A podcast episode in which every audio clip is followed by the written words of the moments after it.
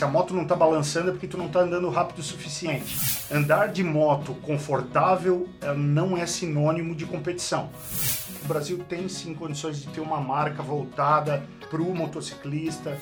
A telemetria é essencial, principalmente para melhora de performance. Olá, eu sou Juliana Fernandes. E eu, Ricardo Dalbosco. E está começando mais um episódio do Quaternos Station, o podcast para quem é interessado em tecnologia de telemetria, gestão de frota e segurança. No episódio 5 dessa temporada sobre motociclismo, nós conversamos com Douglas de Oliveira sobre o impacto do filme Easy Rider, no português aqui do Brasil Sem Destino, para quem já assistiu. Conversamos sobre a visibilidade que esse filme deu à figura dos motociclistas. Se você ainda não escutou esse episódio, entra no blog Quaternos, quaternosonline.com.br e veja o conteúdo completo que preparamos para você. E neste episódio 6 nós vamos falar com o piloto, advogado e empresário Edson Luiz, mais conhecido no ramo da motovelocidade nas pistas com o Mamute 99. Bem-vindo, Mamute. Eu estou falando bem-vindo, mas na verdade eu estou na tua casa. Exatamente, Ricardo. É, obrigado aí por vocês estarem aqui na minha casa, né? Esse programa era para ter sido gravado na sede da Quaternos, mas fico feliz que vocês estejam aqui e as portas estão sempre abertas quando quiserem voltar para talvez fazer um churrasco e continuar conversando sobre moto. Certeza, eu estou vendo atrás do Adriano lá na gravação um garrafão de vinho Canção, Garibaldi. Ver... Esse é um dos melhores, é, né? Na, na, verdade, o garrafão é de vinho, mas o conteúdo dele é de cachaça Eita, artesanal. Eita, o Adriano já tá ali, é, ladinho. já fez assim, confirmando. E eu ganhei de um grande amigo meu de aniversário agora, que meu aniversário faz 10 dias atrás. E ele me trouxe de presente aí, eu ainda não provei, mas tá ali, quem sabe no próximo churrasco ele seja. Ganhou há 10 dias e já tá na metade. Não, é. Muita caipirinha. Vou fazer uma caipirinha com ele no final de é. semana. Isso quando parar nas competições, é, se recuperar, é, Para mim, infelizmente, esse ano as competições tiveram um fim um pouco antecipado. Logo que eu voltei da corrida dos Estados Unidos, eu fui direto para a corrida de Goiânia. Acabei, infelizmente, sofrendo um acidente lá, quebrei a fíbula e rompi os ligamentos dos dois pés. E tô em recuperação, o médico me proibiu de qualquer maneira de eu subir na moto esse ano. Os meus outros amigos me disseram que eu tenho que trocar de médico, mas eu vou, vou seguir as recomendações aí, tenho consulta semana que vem, mas ele já me adiantou que, infelizmente, mesmo para a última etapa em Interlagos, não estarei presente, apesar de eu estar, estava até Goiânia em segundo lugar no campeonato, tive que abandonar prematuramente do Superbike Brasil, estava em segundo na minha categoria, fui obrigado a abandonar, mas ano que vem outras coisas acontecerão e a gente vai brigar pelo título. Mamute, até me tira uma, uma dúvida agora, é, escutando o seu comentário, muitas pessoas falavam que o piloto de motociclista tinha que ser um pouco baixo e magrinho, né? É. E você é completamente o, o inverso da, da lógica. O oposto. É, quantos quilos tens? É. só só para desmistificar, muitas vezes as pessoas acham que quem é pesadão, forte, que nem um não cavalo, pode, vamos dizer assim, não pode competir. Hoje eu devo estar um pouco mais pesado, mas durante as competições eu sempre estou brigando ali entre 98, 99, 100 quilos é um peso é, alto para quem corre de moto, mas eu posso dizer para vocês que a minha vontade e a minha garra de competir é muito grande e isso faz com que, que eu utilize de certa forma isso em algumas oportunidades a meu favor. Uma das grandes corridas que eu fiz na minha vida, uh, onde eu fui o primeiro catarinense a ganhar uma corrida de moto velocidade com motos de mil cilindradas em Interlagos, foi uma corrida na chuva onde eu consegui implementar um ritmo muito forte, até por conta do meu peso, por conta de eu ter conversado com o meu preparador para fazer uma suspensão, para regular a suspensão de acordo com aquele momento de chuva. Então, eu acho que quando a gente acerta é, a mão ali. É, e outra, eu costumo não ver as dificuldades, e sim ver as soluções, as, as coisas que eu posso melhorar. Eu sei que eu nunca vou ter 70 quilos, 60 quilos para poder competir com pessoas que têm esse peso, mas é, eu posso buscar aí o diferencial, talvez numa frenagem posterior, numa tangência de curva mais rápida, numa ultrapassagem um pouco mais ousada. Porque esse tipo de moto também levanta desde quem tem 50 quilos, quem tem Sim, 120. sim, com certeza. E muitas vezes até o, piloto que é muito leve, ele também sente um pouco de dificuldade. Porque a moto ela tem muita potência, ela sobe muito, é, ela balança muito, a moto tá sempre. É o que a gente sempre brinca, né? Se a moto não tá balançando é porque tu não tá andando rápido o suficiente. É um Então, querendo sair é. baixo. Andar de moto confortável não é sinônimo de competição. Se tu tá confortável na pista, tu não está sendo competitivo. Edson, e além de piloto de moto velocidade, você há alguns anos começou a empreender e aí foi, eu digo que foi picado pelo É, mosquitinho do empreendedorismo, né? E começou uma marca que hoje em dia já começa a aparecer em muitos locais no Brasil, inclusive a gente já teve junto eh, em outro episódio e tive comentando, poxa, fui para Blumenau, via 2MT lá presente. É. Como é que começou essa história aí? Eu venho de uma família de empreendedores, né? São todos pessoas que desde sempre resolveram empreender. Ninguém nasceu ouro. É, não, muito pelo contrário. Eu com 12 anos de idade cheguei pro meu pai e falei, pai, eu quero começar a trabalhar porque eu quero comprar minhas coisas. Nunca me faltou nada, graças a Deus. eu- Isso eu não posso falar. Minha família sempre fez de tudo para que eu tivesse um- uma vida confortável na medida da simplicidade, mas na medida do possível. E o meu pai, ok, tudo bem, desde que não seja nada que vá te comprometer, integridade física e tal. Eu falei, não, eu arrumei um emprego de entregar jornal. Ela falou, ah, legal, muito bom, pode ir. E o que, que tu vai ter que fazer? Não, todo dia, às 6 horas da manhã, eu vou ter que estar lá na rodoviária, esperar o ônibus chegar, tirar uma lote de jornal, separar os jornais e pegar a bicicletinha e entregar. Falei, não me parece nada muito, muito perigoso. Eu morava numa cidade do interior, com 12 anos de idade, eu... Hoje em dia já é acusado de... Trabalho infantil. É, Naquela Deus. época também não tinha tanta violência, não né? perdeu o braço. Não, mas por causa é, meu Deus, eu agradeço eh, com todas as minhas forças ao meu pai por sempre ter me incentivado a trabalhar honestamente e ganhar tudo que eu tenho, tudo que eu conquistei de uma forma justa e sadia, né? Acho que esse é um legado que a gente se aprende desde cedo. Eu acabei de ter um filho, espero conseguir dar um terço da educação que meu pai me deu. Eu quero dar para ele para que ele também se orgulhe da mesma forma como eu me orgulho do meu pai. E daí não conseguiu mais sair desse ramo, É, virou é, advogado. Exato, então assim, logo depois trabalhei, eu acho, quatro anos entregando jornal, de domingo a domingo, porque a pessoa que era assinante de jornal não queria saber se. Quatro anos, aguentou É, bem. pô, foi bem legal. A gente Tava acabou. quase editor-chefe do jornal. É, eu acabei. Bota aí uma matéria de motociclismo aí nesse domingo, Bota aí, bota na aí. sessão de esporte. Eu, eu acho legal que tem algumas matérias de capa que eu me lembro muito bem, inclusive uma delas foi, foi a, a morte do Raul Seixas, né? Porque eu sempre gostei muito de rock também. Pô, acabasse de revelar a tua idade. É, pois é, pois é. Mas uma das matérias que mais me chamou atenção na capa de jornal, eu lembro, foi a morte do Raul Seixas. Mas então, de lá pra cá, eu depois fui trabalhar com meus pais. Meus pais, como eu falei, eram empreendedores, tinham distribuidora de bebidas.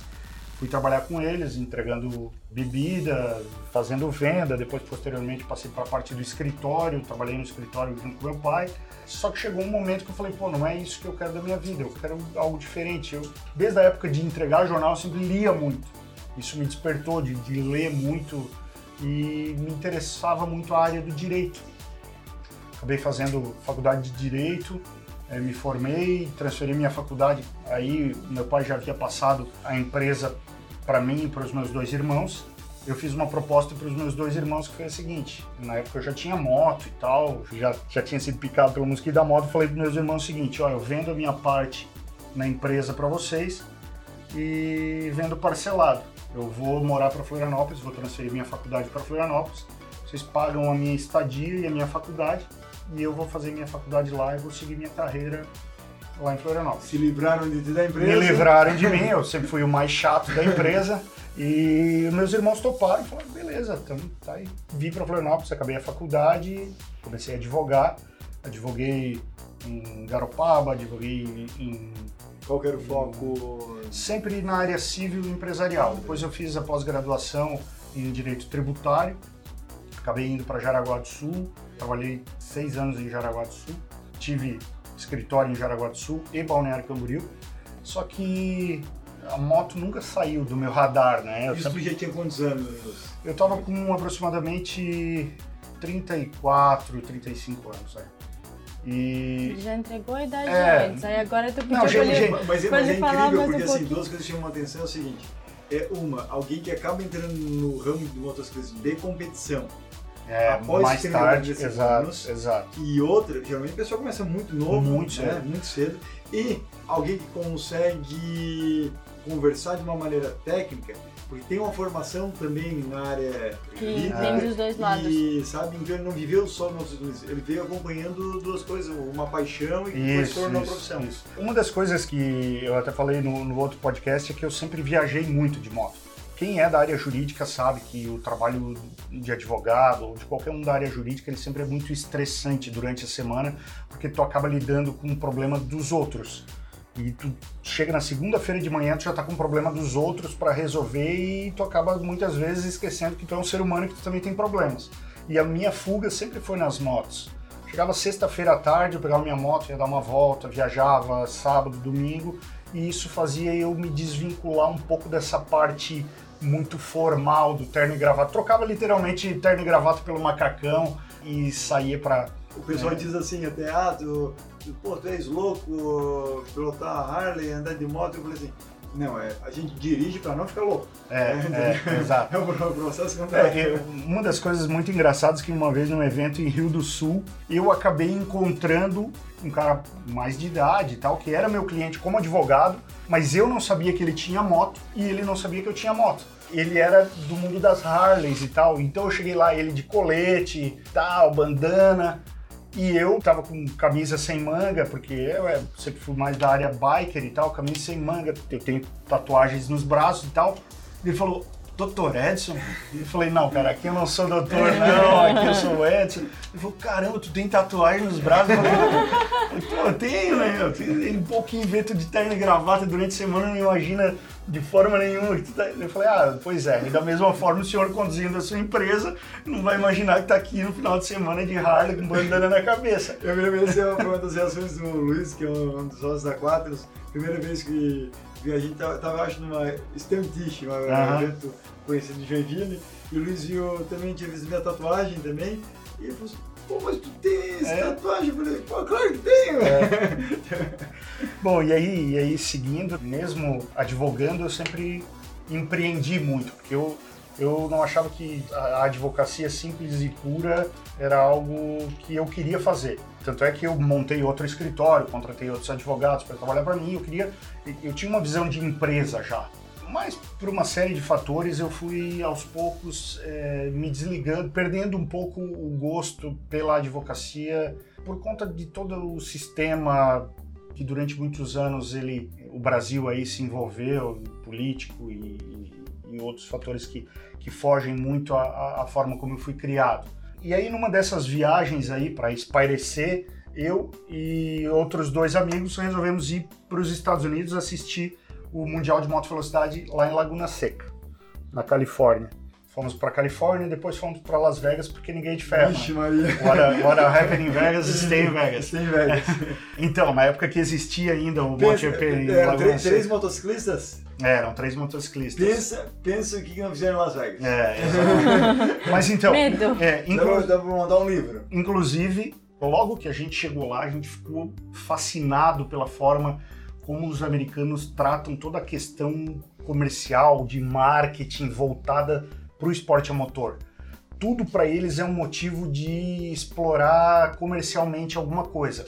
Desde a hora que tu entra, tu tem a possibilidade de comprar uma espécie de um crachá plastificado com o logo do autódromo de Laguna Seca, onde tu vai colocar o teu ingresso dentro para tu mostrar que tu participou daquele evento. Falei, cara, até aqui eles vendem isso e depois serve como uma lembrança para tu deixar em casa. Eu tenho isso guardado até hoje. E isso foi nos despertando e a gente acabou batendo papo. E esses dois amigos meus são dois empresários de Jaraguá do Sul. Um deles ainda é meu sócio, o outro começou como sócio, depois optou por se desligar, por seguir outros projetos. E a gente, na época, disse, pô, vamos, vamos pensar alguma coisa para a gente criar no Brasil, alguma coisa relacionada à moto e tal, que dê para a gente comercializar e, e escalar isso. Daí Bom, tu arrumasse um sócio ali que já era do, É, do, do, do É, na, na verdade, a, a viagem lá para Califórnia para assistir o MotoGP, ela, sei. ela teve como intuito inicial simplesmente diversão. Seria uma viagem para assistir a moto velocidade, depois Las Vegas e tal. E quando a gente chegou lá, ficou encantado com toda essa parte de, de marketing. eh, A gente pensou em criar alguma coisa. Só que um tempo antes, um outro amigo meu que organiza viagens de empresários do Brasil para Canton Fair, na China, aquela feira de negócios que tem na China, havia me ligado pedindo indicação de alguns empresários de Jaraguá do Sul para ele visitar. E era um amigo, inclusive, que também tinha moto, esse dono dessa agência que organizava essas viagens. Porque daí eu já, o meu apelido já era Mamute já e tal. 2013, eu já estava um ano e pouquinho no, no mercado. Ele falou, pô, Edson, tu deveria ir comigo nessa feira e tal. Pô, tu ia ficar de cara lá, tu podia mandar fazer uns capacetes com teu grafismo, tu poderia mandar fazer bota, não sei o que, com a tua logo, com o teu... O chinês faz tudo. né? É, ele falou, pô, e daí tu vender e tal. Eu falei, ah, legal, beleza. Mas não tinha, não me ocorreu muito isso na, na hora, né? E aí, logo depois que a gente foi para essa viagem, eu comentei isso com os meus amigos que estavam comigo. Eles falaram, pô, vamos voltar pro Brasil e vamos, vamos nos reunir e vamos pensar em alguma coisa. E aí, nós em três nos reunimos depois da viagem e tal, e começamos cada um a apresentar uma ideia e, e nasceu, na época, a marca que era MMT, que seria a abreviação de Mamute. Só que a gente meio que pensou, ah, vamos começar algo meio de leve para ver se dá, se não dá, ver como é que é. Vamos fazer uma coleçãozinha de camiseta e vamos colocar online para ver, vamos fazer umas divulgações. E fizemos. Nada muito, digamos assim, profissional mesmo. É é aquela história que eu falei, casa de ferreiro, espeto de pau. Eu, como advogado, já deveria ter me cercado todas as salvaguardas possíveis por conta da marca, MMT. Não o fiz. E aí a gente viu que o negócio era legal, que iria atingir um público legal. Vendendo do que inicialmente? Só Ca- camiseta? Camisetas e bonés. Só? Só camiseta e boné. Fabricação em Jaraguá do Sul. Em Jaraguá do Sul, exatamente. Não própria, terceirizada. Terceirizada, inclusive um dos meus sócios, ele tem uma private label, que a gente fala, ele fabrica para reserva, para Osklin, para eles Calvin Klein. um OM, né? Ex- do seu automotivo. e- dizer assim. Exatamente. A gente fez nessa private label, que é de um dos meus sócios. Gostamos da brincadeira e falamos, pô, acho que tem alguma coisa aí, vamos trabalhar em cima disso. Aí falou, pô, então agora vamos, na segunda coleção, vamos nos re- resguardar aí das questões jurídicas e tal. E fomos encaminhar, junto ao, ao INPI, o registro da marca MMT. Dois meses antes, uma marca de Brusque, que também é, é da área têxtil, registrou a marca antes da nossa. É de um outro segmento, não é de segmento de lingerie, não tem nada a ver, mas acaba indo pro. Não, não, não foi de uma tentativa de plágio. Não, não, não. Foi coincidência mesmo. Foi Não coincidência. era pra ser, então. Não, foi coincidência. E aí a gente falou, pô, o que, que vai ser? Pô, vamos, vamos trabalhar o quê? Até que uma, uma agência lá que estava cuidando para nós da parte da construção da marca falou: a marca de vocês não é MMT? Vocês não querem se desvincular disso? Por que, que vocês não fazem dois, que são dois M's, e um T? Dois MT. Ou dois mamute. O É. ele também tem 100 quilos. Também É, tem, e daí- É poucos ou não? Não, não, não, não, não. mais mirrado. Não, mas é que até porque eram três sócios, né? Hoje nós somos em quatro, porque teve mais um outro empresário que acreditou no projeto e resolveu investir. Mas aí veio também a questão das duas rodas, dois motores, moto e carro. E aí a gente falou, pô, tem sentido isso aí. E é sempre muito simpático também ter um, um número na marca, algo que remete a duas rodas e tal. A gente gostou da ideia. Batemos o martelo, registramos a marca, registramos a E logo. o MT pode ser de mamute, pode ser de moto. Pode ser de Pode moto, ser de de motors, motors. é, tanto é que é 2MT Motorsports, 2MT Motorstyle, e aí a gente começou a trabalhar muito em cima disso, inicialmente em cima do público de moto velocidade, que era o público que eu estava mais tendo contato e tal, e a gente foi se solidificando. 2013 a gente nasceu, 2014 a gente bateu bastante em cima disso, trabalhou um marketing muito forte, tanto é que hoje no meio da moto velocidade a gente é muito conhecido. E lá em 2013 já eu comecei a desenvolver os macacões também. Para quem anda de moto, principalmente em competição, é obrigatório. E já em 2013 comecei a desenvolver os macacões com uma empresa do Paquistão. Então, o macacão é produzido, hoje nossos macacões são produzidos no Paquistão, que pouca gente sabe, mas é o país do mundo com maior número de fábricas de materiais esportivos com couro. É a terra da Caxemira. É, mas com couro, eles fazem bolas, Nike, Topper, Adidas, várias marcas fazem tudo isso lá. Jaquetas de couro, roupa de couro, é muito forte lá. De qualidade. De qualidade e pela tributação lá ser muito mais baixa, eles conseguem nos entregar aqui com uma qualidade ótima por um preço que no Brasil a gente não teria condições de produzir. Por isso não existe no Brasil nenhuma empresa. E como é que acabava chegando nesses contatos É, do ramo? A princípio eu pesquisei muito, eu fui atrás, eu fui atrás de, da onde as grandes marcas produziam, né? E eu vi que grandes marcas, tanto marcas italianas quanto marcas americanas, elas produzem isso lá. E eu falei, pô, preciso achar alguém. E hoje as redes sociais permitiram com que eu é, ajudou, ajudou na comunicação. Aí o fato de, de se falar inglês, isso te abre portas também no mundo inteiro, né? E eu tive a oportunidade de conhecer um fornecedor que até hoje é o meu fornecedor e a gente está desenvolvendo vários projetos juntos, temos inúmeros projetos aí vindo pela frente. Falamos de tecnologia para as motos, mas é, é- é bom ressaltar que o mundo do vestuário hoje, o mundo dos equipamentos também tem muita tecnologia. É, eu tenho patrocínio de uma marca de capacetes da Espanha, que também usa muita tecnologia. Meu capacete é em fibra de carbono. É uma marca que nasceu em 1983 na Espanha, entrou no Brasil em 2018 e ela buscou alguns pilotos. Eu fui um dos pilotos selecionados por ela para ser o embaixador da marca no Brasil, que é a Shiro Helmets, Shiro Capacete. E hoje eu sou patrocinado pela Shiro também, que investe muito em tecnologia e a fábrica está sempre pedindo feedback do piloto para o que, que ele achou. Cada corrida eles ligam para ver se depois da minha queda o pessoal da fábrica ligou para ver o que, que tinha acontecido, onde é que tinha batido, qual o dano que tinha causado no capacete. Não causou dano nenhum, porque eu acabei caindo na grama, mas eles já descartaram o capacete, falaram, "Ó, tu não usa Exato. mais esse capacete, já me mandaram outro. Então, Preocupação mesmo. com o Exatamente, competidor, exatamente, com a é. Exatamente. E aí eu na 2MT estou desenvolvendo essa tecnologia com sistema de airbag que deve ficar pronto nos próximos meses. Um airbag totalmente autônomo, ele não vai ligado em nenhum ponto da moto. Ele tem sensores onde ele vai a cada 3 milésimos de segundo ele vai ler a posição do piloto e vai entender que o piloto está numa posição regular para se andar de moto. Caso o piloto saia daquela posição, ele automaticamente vai disparar um airbag interno. Se tu caia, ele já desaceleração. ele, né? é isso, ele vai ler desaceleração, vai ler pontos de, de GPS.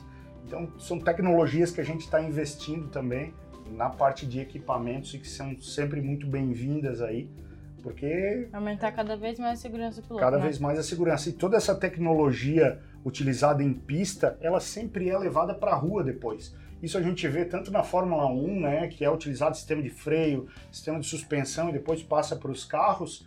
Isso acontece nas motos também. As motos elas testam tudo que tem para testar nas pistas para depois passar para a rua. E aí o equipamento também é isso. A gente testa, né, a parte dos macacões. A gente sempre está testando uma costura diferente, uma proteção local diferente, um ajuste para ficar mais confortável, para dar mais flexibilidade, para não cansar tanto, porque queira ou não queira, um macacão de couro, por mais leve que tu consiga deixar ele, com todo o sistema interno de proteção, ele vai te pesar aí 5 a 6 quilos. Então, para quem vai viajar, sei lá, 200, 300 quilômetros, levando mais 5, 6 quilos, isso aí é E eu não tenho dúvida que o- a tecnologia desse tipo de roupa vai chegar no futuro um tanto breve, o monitoramento dessa tecnologia de forma remota. Não só Exato. da moto, mas também da condição do piloto internamente Exato. e da roupa. Exato. Não, e já Então, para produzir essa roupa, o uso da telemetria é muito importante, porque tu tem todas as informações ali do piloto durante a prova, a velocidade que ele chega, a velocidade que questão da ele roupa, cai, ele o impacto. Agora usar telemetria para monitorar à Isso. distância. É, eu sempre procuro, porque hoje eu tenho, só no, no, no Superbike Brasil, eu tenho mais de 20 pilotos utilizando os meus macacões. né? isso é um número bem considerável para uma marca que iniciou aí a parte de macacões em 2014. Então, em quatro anos, eh, eu já tenho mais de 20 pilotos que usam e confiam no meu macacão. Eu procuro sempre, porque é inevitável. A gente diz que, que moto é um veículo que, é, principalmente na pista, é muito suscetível à queda, né? Porque a gente está sempre no limite. Sempre depois de uma queda, eu vou conversar com o piloto para ver o que, que ele teve, se ele se machucou, se o macacão abriu em algum lugar, se teve algum ralado, porque isso eu levo de volta para a fábrica para a gente trabalhar e sempre buscar melhorar esse produto, né? Então, acho que uma das coisas que os fabricantes têm que sempre ter em mente é que, principalmente na área de competição, é que ele está lidando com vidas, né? E quanto mais segurança eu puder oferecer, melhor e a minha marca vai ter mais confiabilidade no mercado. É, na parte casual, que é, é o que, que tu havias comentado antes, que pôde ver o produto e constatar que ele é de boa qualidade, justamente isso foi uma das premissas nossas desde o início, desde a criação da marca. A gente entendeu lá naquela viagem para os Estados Unidos que não basta tu entrar no mercado simplesmente por entrar. Tu tem que ter o teu diferencial. Então as nossas marcas elas têm um processo de lavanderia da peça com pré-encolhimento.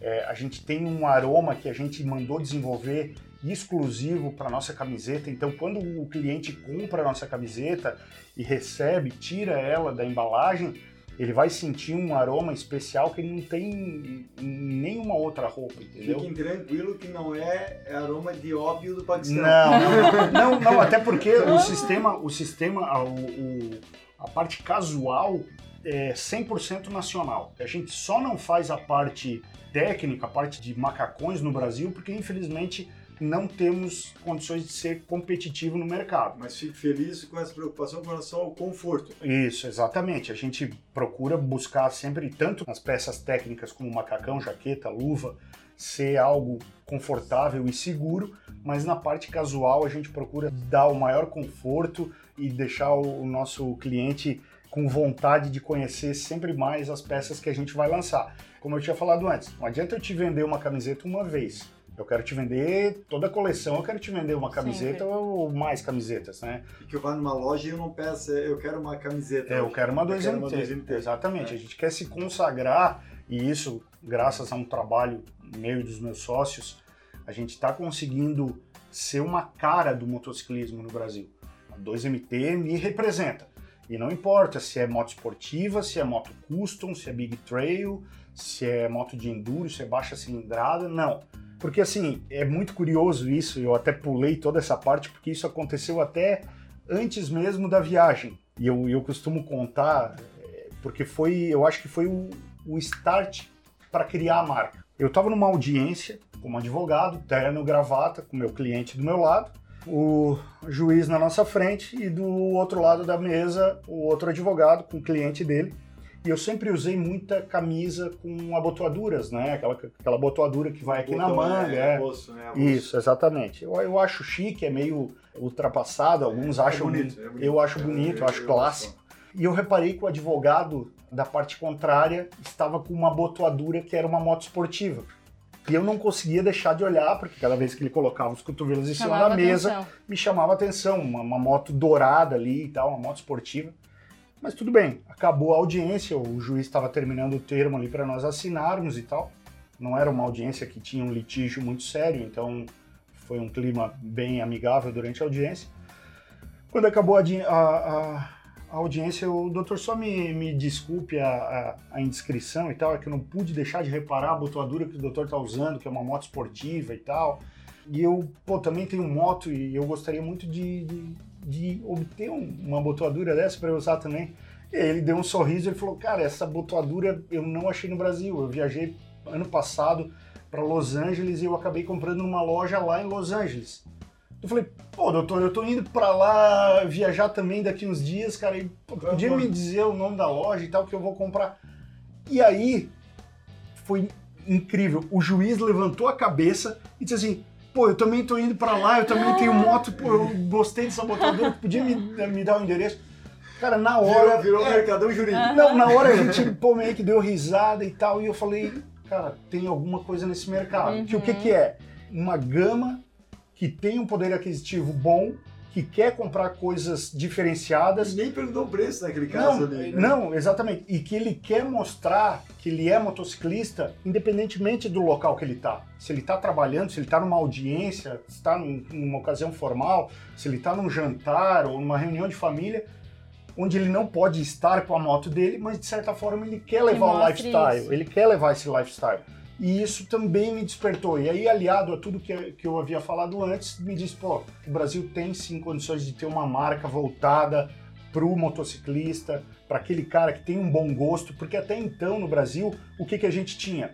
Era só aquela falsificação da camisa do Valentino Rossi e do Mark Marques, aquele amarelão com o número 46.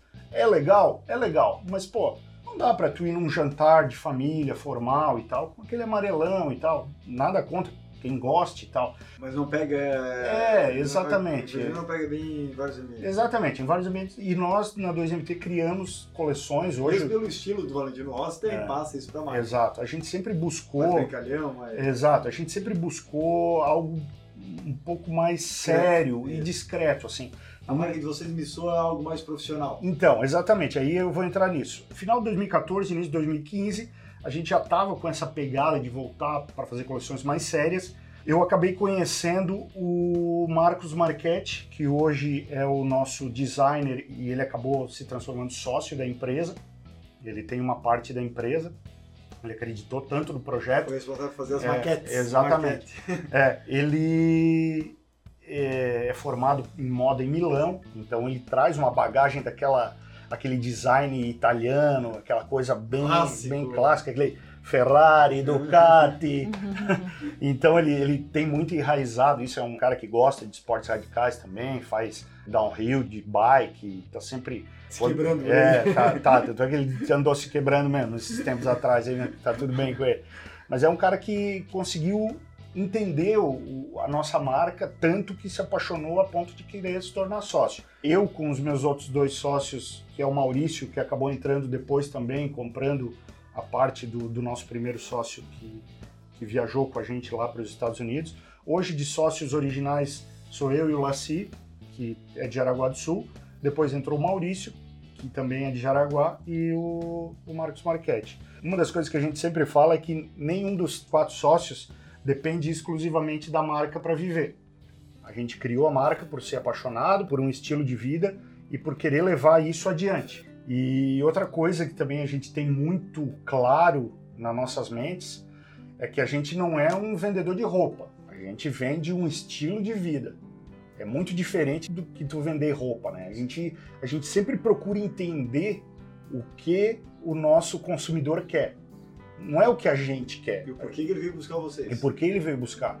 E o, o mais legal disso tudo, Ricardo, é que é o seguinte: o nosso consumidor que arrisca, né? A gente sempre fala, arrisca comprar uma camiseta nossa online sem nunca ter visto, ele se torna um cliente mensal. Às vezes dois meses aí, às vezes passa um pouquinho mais, ele compra quatro camisetas, mas ele sempre está comprando alguma peça nossa. Porque a gente até então não está seguindo os padrões normais de moda, que são quatro coleções.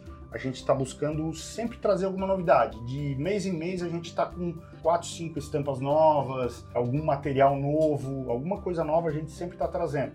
Isso faz com que o nosso cliente do motociclismo sempre esteja visitando o nosso site, as nossas redes sociais, para buscar alguma novidade e estar se vestindo no estilo que ele gosta de se vestir. Falando em estilo, antes do acidente, você foi competir nos Estados Unidos, antes do acidente em Goiânia, e lá eu vi uma cobertura fotográfica onde fizesse um, um book praticamente É. com uma fotógrafa brasileira, se eu não me engano, Isso, não me a recordo o nome dela. Vanessa, a Vanessa. Vanessa, na Times Square. Exato. Para mim foi algo inédito, eu nunca tinha visto registro fotográfico daquela tipo. Para quem viu aquilo, para quem te acompanhou, vai estar vendo aqui no nosso blog também essas imagens, lá no Instagram da Quaternos a gente também já tem publicado essas fotos. Como é que surgiu a ideia? Quanto custa para quem quiser fazer aí com, só não vai copiar ele com uma bike, arruma uma, uma, Uma Harley, uma, né? Harley, uma, uma trilha ali.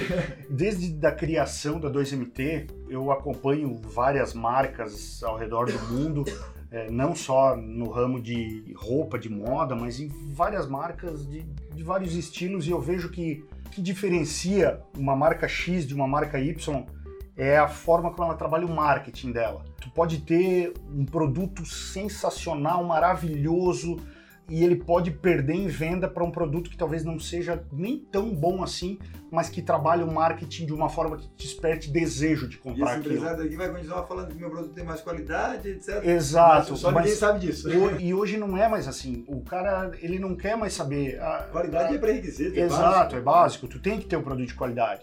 Como diz um É, professor meu, para de falar que teu produto é melhor do que o do concorrente porque tem mais qualidade. é, Toda vez que. Isso aí é todo mundo já obrigação. sabe. Ele falou, toda vez que tu falar isso, vai morrer um bebê panda na É. Tailândia. É, eu, eu leio muito sobre isso, confesso que não guardei o dado exato, mas eu vi que uma marca, por exemplo, como a Red Bull, que é uma marca de energético, ela gasta quase cinco vezes mais marketing do que no próprio desenvolvimento de produtos. Chega a ser 33%, se eu não me engano, É, de- é, de- faturamento depois revertido em marketing. É, Você pensa que ali é porque ta- taurina, água, açúcar. Exato. né? é, então, assim, essa ideia da Times Square nasceu porque eu tenho uma, uma história já com Nova York, eu gosto muito daquela cidade, eu viajei várias vezes para lá, tive a oportunidade de passar um tempo vivendo lá naquela cidade, vivendo como morador nova-iorquino, que é muito legal. E uma parte de Nova York que me encanta muito, apesar de ela ser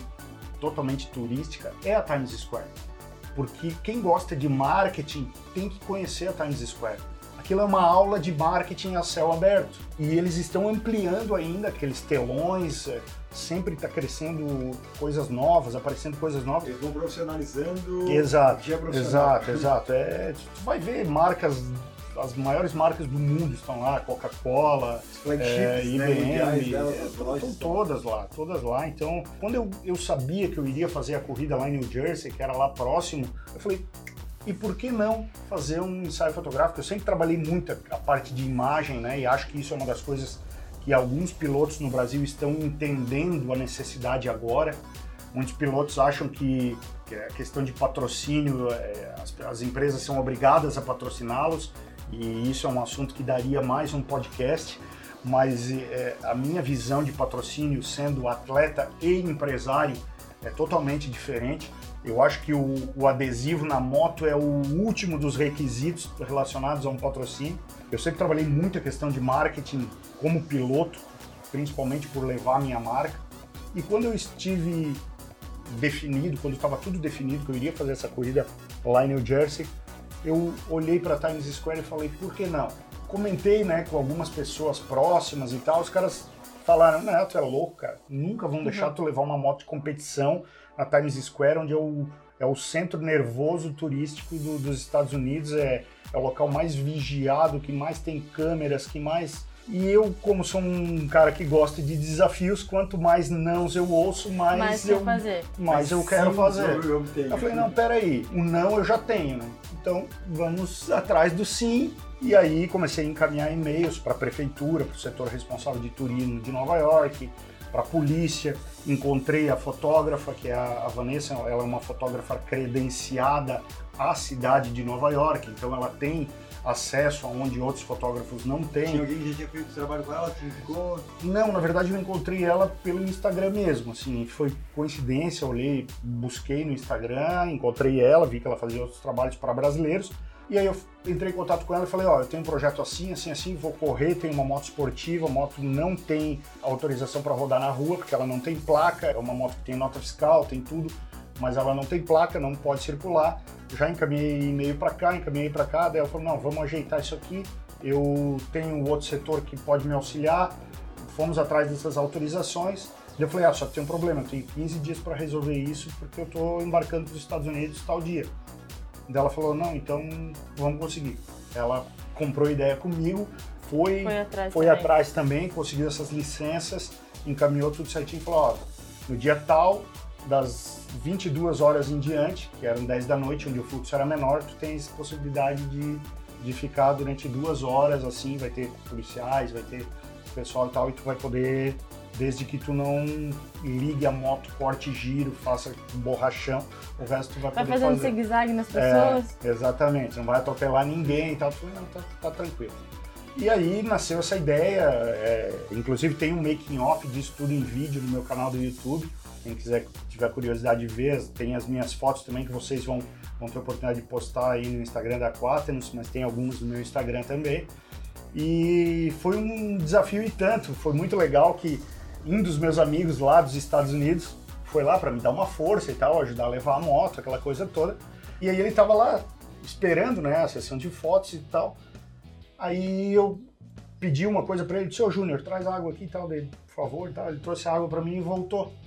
Quando ele voltou, chegou um cara do lado dele, se tu é brasileiro, ele falou, sou, dele, o que que o Mamute tá fazendo aqui?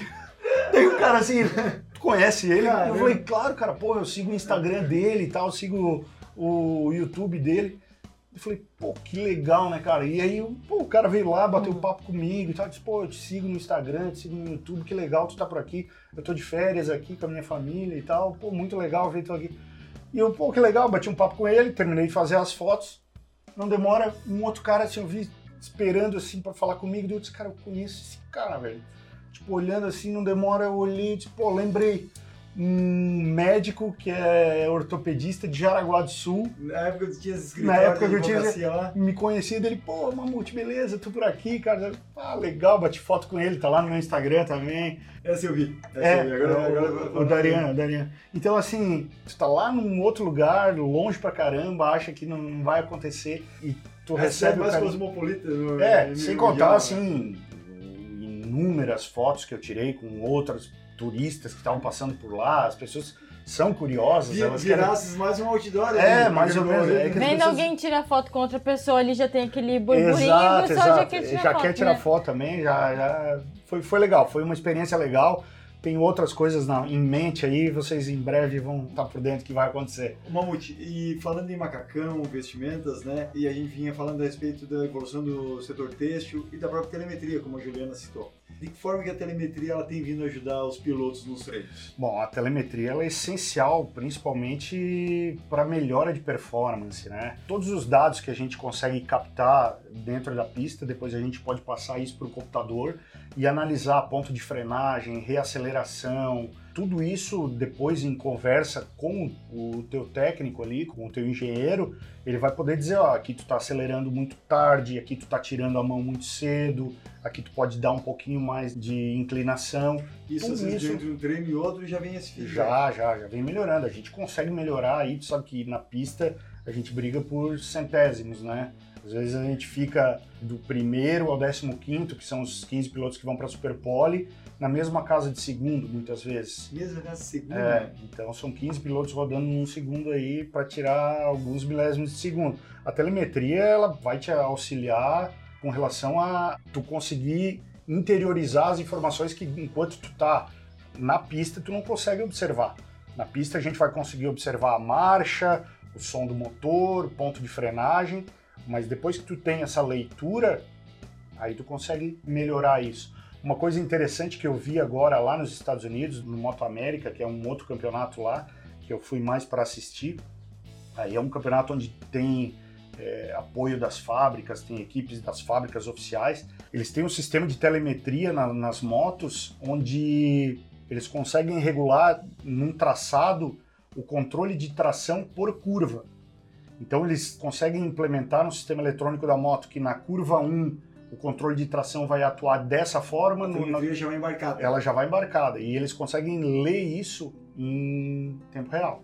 Edson, e me tira uma dúvida. Ainda há pouco falavas a respeito de patrocínio. Isso, sua frase, né? Patrocínio não é apenas colar um adesivo, Um adesivo na moto. na Isso é a última das questões. Exato. Bom, se é a última das questões, qual é a primeira questão?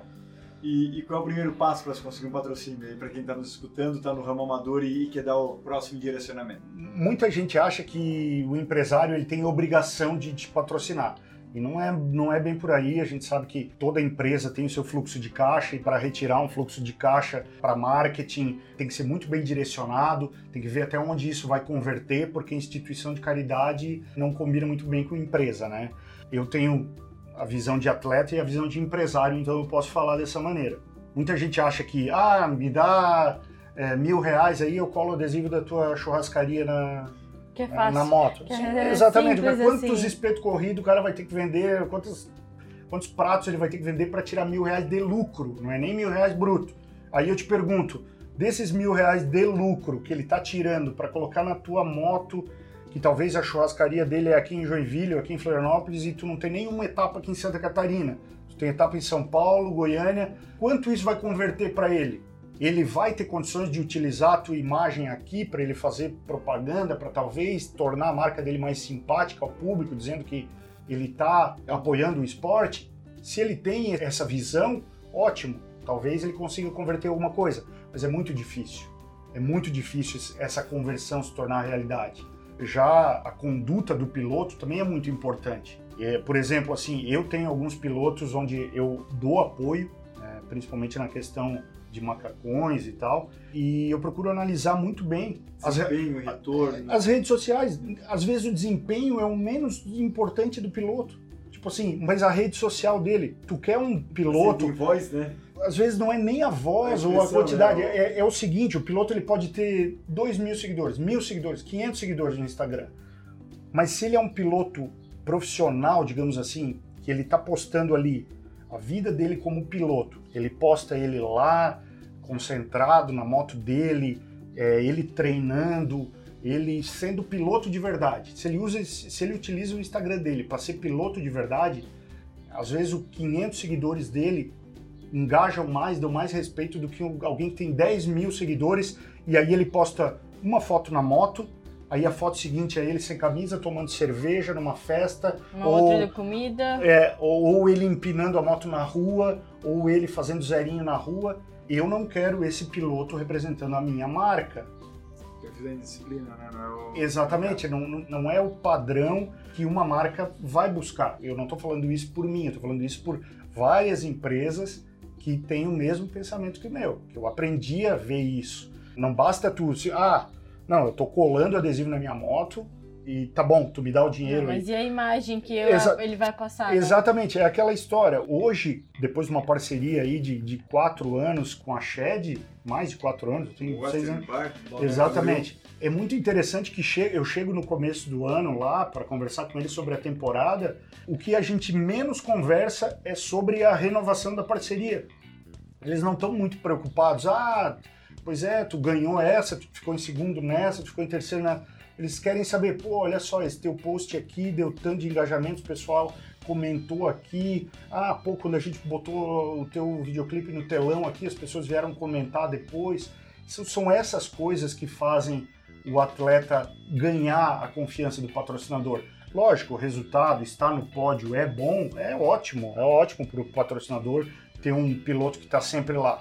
Mas eu vou dizer que não é o mais importante. Se não fosse isso, os pilotos de mundial que não estão no pódio também não conseguiriam patrocínio. Então, o primeiro passo para conseguir um patrocínio, primeiro é entender muito bem qual o seu propósito. Exatamente, disciplina em primeiro lugar. Outra coisa que eu pego muito no pé e, e converso com alguns pilotos que são mais próximos a mim, pô, quando vai fazer um post que tu vai escrever alguma coisa, procure escrever com a gramática da língua portuguesa de forma correta. Não, não, não cometa erros de português é... Como um bom advogado, preza por isso. É, mas assim, eu acho que eu sempre prezei muito pela língua portuguesa, apesar de nos meus vídeos eu ser muito informal, acho que a gente tem que ter essa linguagem também.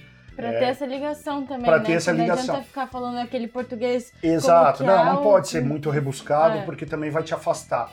Mas quando tu for escrever, escrever é a letra fria, depende muito do humor da pessoa que está lendo. Então, às vezes, uma brincadeira que tu vai fazer escrita pode ser ofensiva para alguém. Então, procura escrever de forma correta, procura respeitar a gramática, a ortografia aí, que vai dar tudo certo. Até porque a escrita não passa o tom, né? De exato, exato. É, às vezes pode falar uma coisa em tom de brincadeira e a pessoa se ofender. É o que mais a gente viu ultimamente foi isso acontecer no WhatsApp, aí em grupos, né? Então, não é uma coisa que deve ser deixada de lado. Postura é uma coisa essencial para quem quer buscar patrocínio. E outra coisa, ao meu modo de ver, o patrocínio não é uma doação. O patrocínio é uma contrapartida. Ganha, então, ganha, né? então tu tem que chegar para o teu patrocinador e mostrar para ele o que que ele vai ganhar e não o que que tu vai ganhar ele te dando dinheiro. Aí eu aproveito e faço a seguinte pergunta: como advogado agora, né, que é a sua formação base, Edson, você já deve ter visto diversos erros na hora de elaborar um contrato. Sim. De patrocínio, por exemplo. Quais os cuidados que deve ter ao realizar um contrato, por exemplo, com o patrocinador? Ou... Um dos principais erros que eu vejo pilotos cometendo com relação a patrocinadores é o seguinte: digamos aqui que tu é patrocinado pela marca. Vamos jogar uma marca X de energético. Tu é patrocinado pela marca X de energético. Lá no Instagram dele, ele não se preocupa em uma eventual outra ocasião postar uma foto onde ele está numa mesa, talvez com amigos ou com outro, uma foto de outro energético na mesa. Não dá. Tipo assim, eu, eu tenho patrocínio de uma marca de capacetes. Sempre que eu estou em eventos oficiais ou algo do gênero, eu já tive outros capacetes, já utilizo. Aqui são os capacetes que eu já corri. Hoje o meu capacete é Shiro, ele se tu olhar no meu Instagram é só ele que eu posto. Tu tem que estar tá sempre preocupado com isso, né? Com o teu patrocinador, a marca de escapamento que tu tá usando. Então sempre dá ênfase para quem está te ajudando naquele momento. Pode ser que ano que vem ele não esteja mais no teu hall de parceiros, mas tu tem que deixar essa porta aberta para que talvez ele possa voltar. E eu vejo muito piloto fechando portas, né? Ele consegue um patrocínio hoje de uma marca de macacões, de uma marca de capacete, de uma marca de energético, e ele não se preocupa em manter. É muito mais difícil hoje manter um patrocinador do que tu conseguir um novo. Uhum.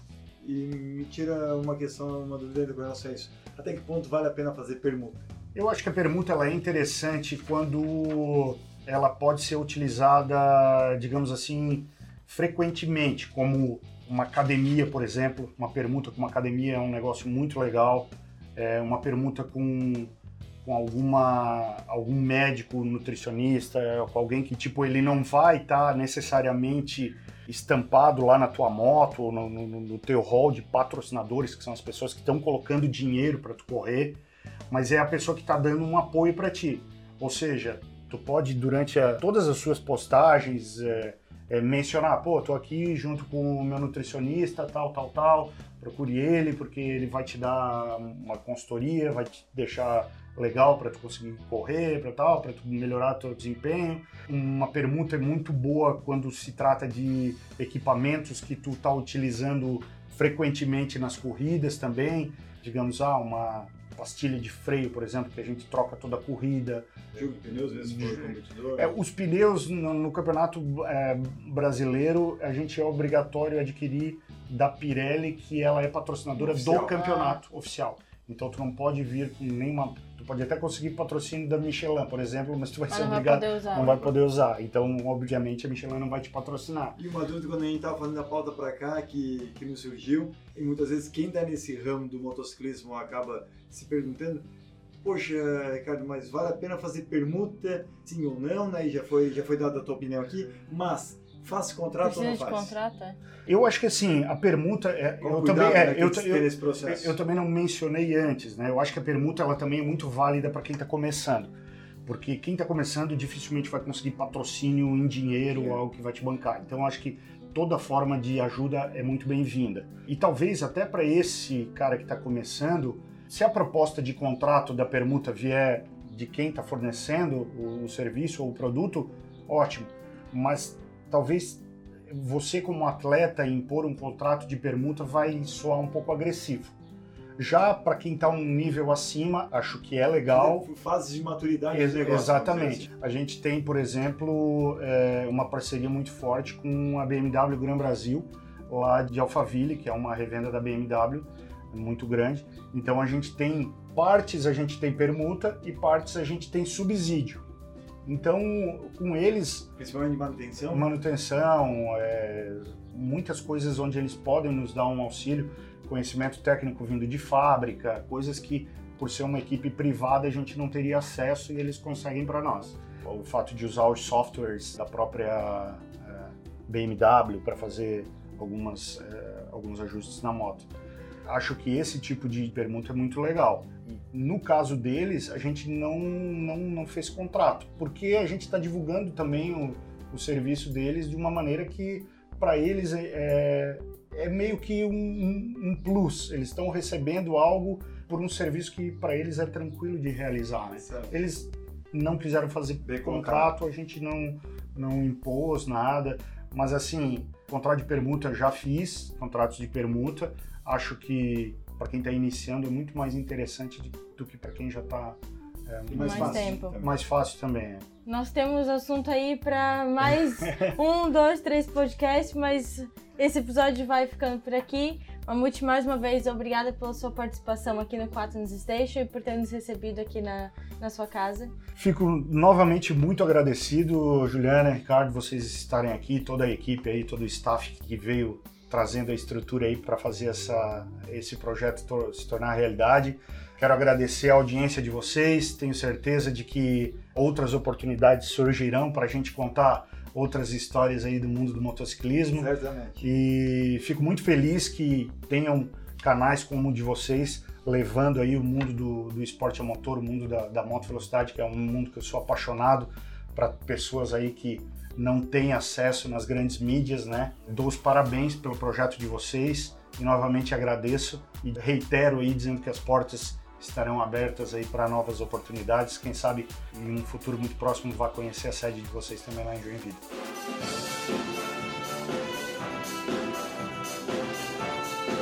Mais um programa na nossa temporada de motociclismo vai chegando ao final. Quem Exatamente. quiser acompanhar pelo Spotify, iTunes ou SoundCloud, também tem um áudio direto lá. A gente também agradece os nossos parceiros da Quaternos Internacional, Google, Samsung, Apple, VDO Continental e Bosch Europa. O Quaternos Station é um podcast criado e desenvolvido pela Quaternos Rastreamento e Telemetria, como o Mamute bem falou aqui há pouco. A Quaternos está presente em quatro continentes, sendo referência mundial em tecnologia de informação e atendendo mais de 30 mil clientes. Para você que nos acompanhou até aqui nesse episódio com o Mamute, Continue fazendo isso através do nosso Instagram, arroba Oficial, através do Instagram do Mamute. Mamute99. Na nossa página do Facebook, Quaternos Rastreamento e Telemetria. Nosso canal do YouTube para ver os bastidores desse podcast e outros vídeos que nós preparamos para você. E é claro, no blog Quaternos, quaternosonline.com.br. Obrigada pela sua companhia e até o próximo episódio. Abraço!